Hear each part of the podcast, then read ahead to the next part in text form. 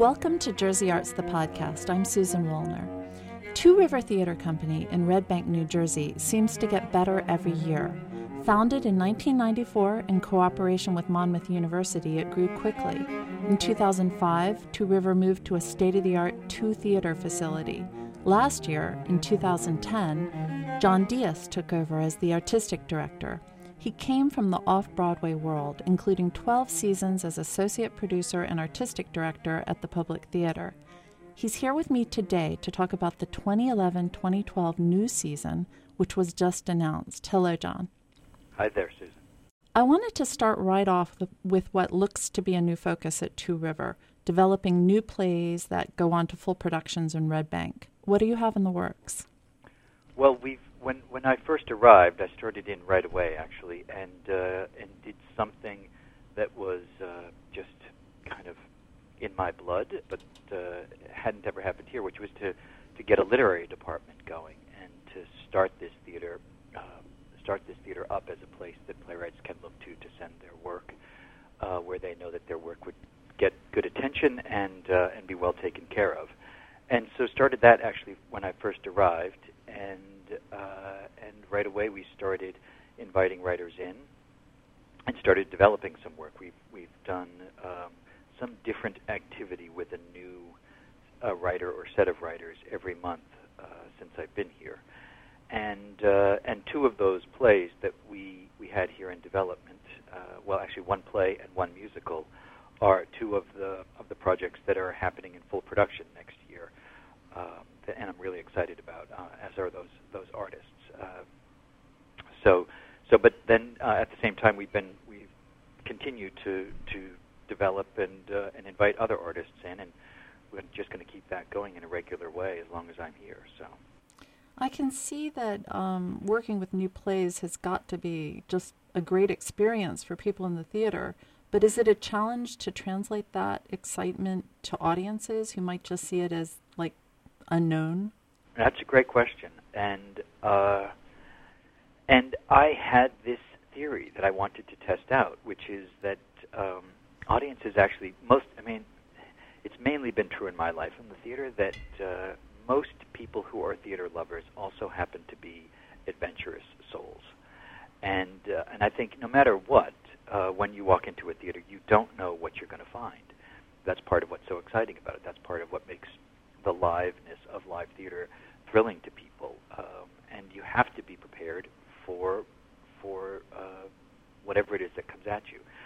So I had this notion that audiences down here, um, that I could help audiences down here or guide audiences down here to feel about new work and about uh, art, young artists and new artists uh, working on new projects exactly as I do, which is which is to say that I'm excited by the adventure of not knowing. And uh, and so I was pretty careful about making sure that with all the projects that I'm inviting down here, that I'm inviting the audience to take part in in that excitement uh, with me and the artists.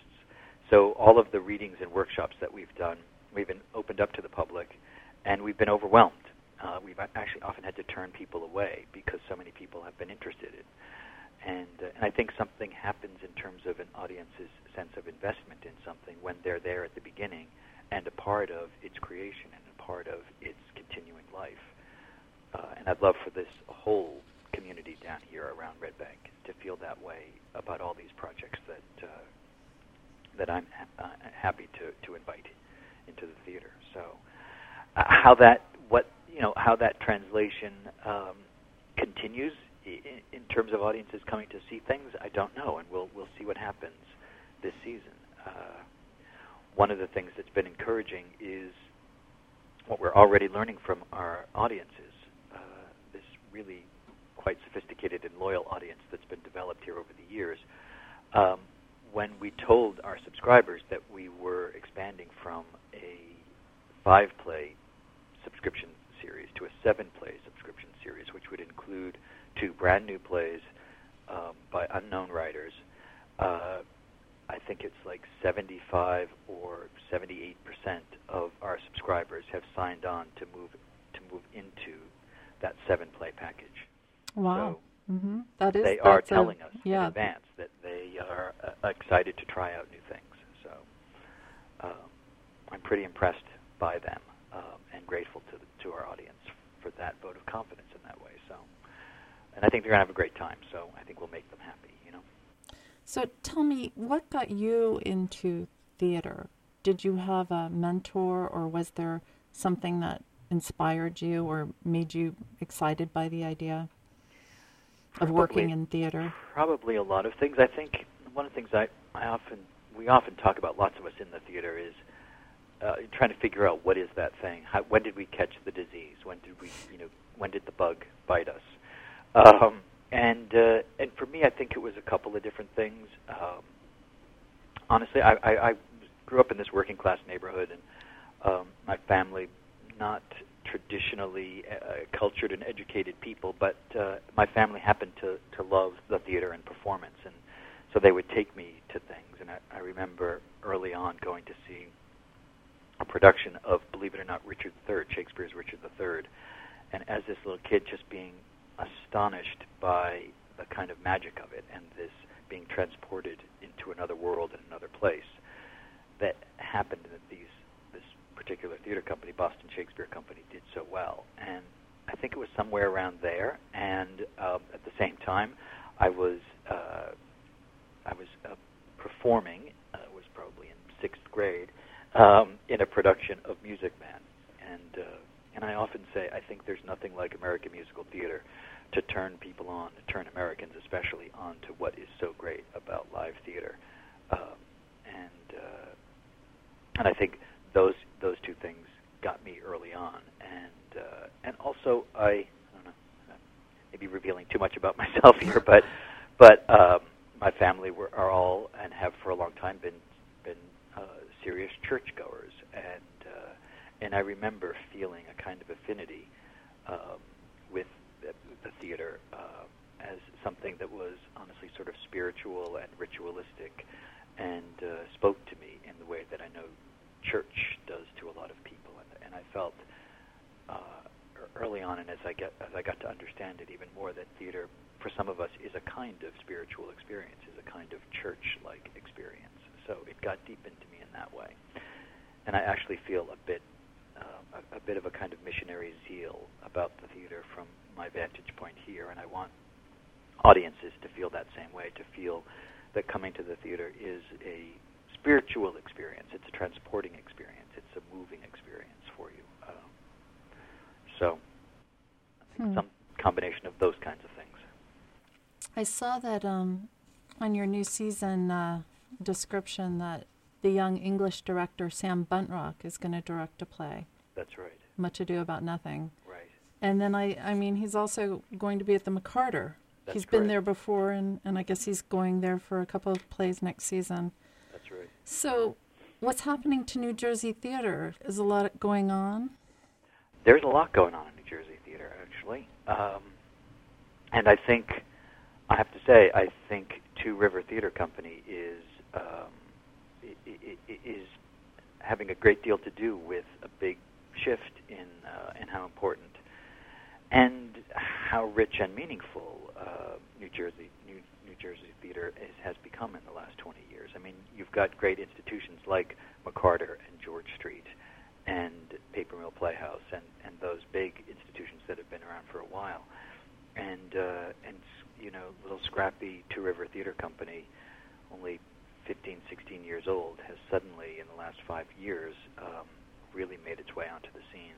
And uh, and I'm noticing, since I'm here, a lot more New York theater artists really interested in coming to a place like Two River to work. And uh, and I think audiences from all over looking to us and to see what we're doing here in New Jersey. It's, it's, uh, it's really exciting. Yeah, it's actually kind of amazing. It's like Two River is doing something that, like, a rational person would say, don't even bother trying. Exactly. That's right. Well, I mean, that's a rational person.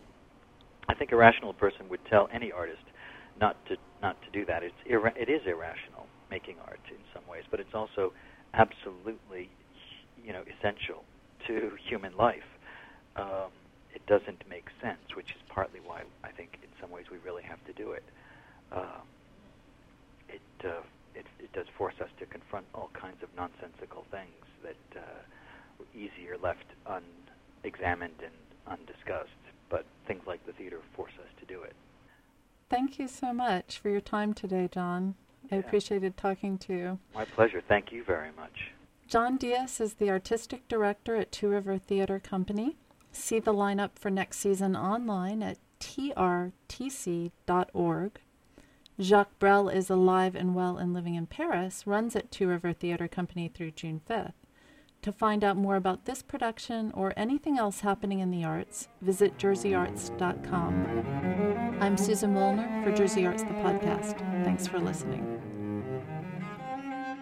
Jersey Arts the Podcast is a production of State of the Arts. Watch it on N J N one Public Television, Thursdays at eight p m, and every day on N J N two at five and eleven p m Individual stories can be seen anytime on N J N dot net slash arts. The New Jersey State Council on the Arts is proud to co-produce State of the Arts. The New Jersey State Council on the Arts, encouraging excellence in the arts since nineteen sixty-six. Additional support was provided by the Geraldine R. Dodge Foundation, supporting cultural, educational, and environmental initiatives that make our world more livable.